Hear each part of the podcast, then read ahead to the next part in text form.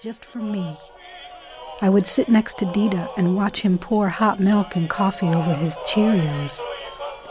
On birthdays and holidays, friends and relatives came over, laughing, telling stories, and drinking Dida's homemade wine. They all talked wistfully about the Stari Kraj, the old country, the beautiful island they'd left behind. I came to believe that the Stari Kraj was paradise, where the kitchen table was always full of wine and strudel, where children sat on the laps of warm, buxom women with pierced ears, and where the men sang in harmony. When I sang the Croatian songs, everyone would cheer. I had no idea how much it meant to them, how homesick they were. My grandparents, their names were Riketa and Nikola, came to this country in the great Eastern European migration. They met in Chicago, married, and had two children first a daughter, and then in 1929 a son named Leonard. Hi, Neenah. This is your dad. How's it going, babe? Sorry I missed you. Happy, happy. Have a good day. Toodly doodly. This is my dad. He's almost always like this, spunky and optimistic. He's told me over and over again about my grandfather and the lessons he learned from him.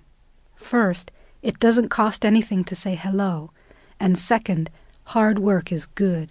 And there was always this comparison this is beautiful. Oh, yes, I can see that's beautiful here, but you ought to see what we have at home.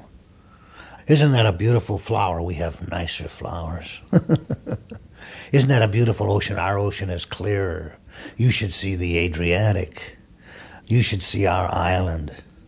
All that was, it was constant, it was a comparison. Last fall, my dad and I decided to go to the island together. We'd both been there before, but not since the war in Croatia began. I arranged to meet my dad in the city of Split on the coast. He got off the plane with my brother Lee, who'd never been there. My dad and Lee were so excited when they arrived, but Split was tense and full of soldiers. There was fighting 30 miles away. The next morning at sunrise, we got on a ferry boat and headed for Sholta, the island Nikola had left. As I watched the island grow closer, I knew my grandfather must have stood on a boat deck and looked back toward home, where he'd left ten brothers and sisters behind. Are you excited? Yeah, kind of excited. Always I'm excited because it's always different. Sometimes each time it seems to be sadder too. Why?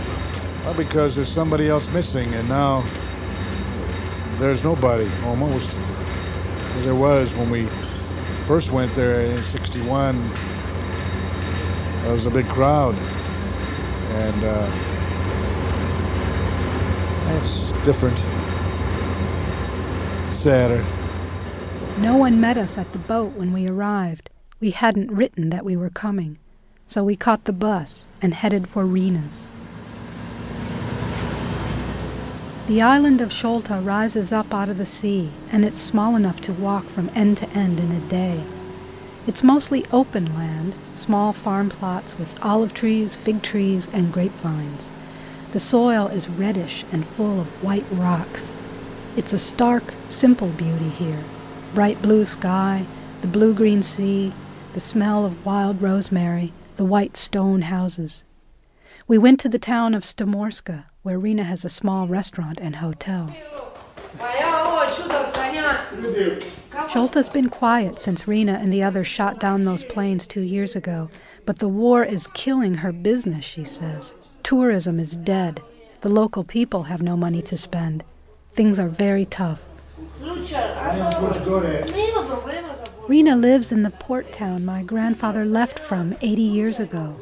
He would have walked here from his village just over the hill. His mother probably came to see him off. She was pregnant and his father had just died, so Nikola was the man of the family when he left for America at just 16 years old. He promised her he would be back before long. It was 1914. My grandfather's life began unfolding for me, backwards through time as we got closer to his home. Walking on the road to the village, my father remembered the first time he'd come this way. This is the road I traversed the first time I came up here, back uh,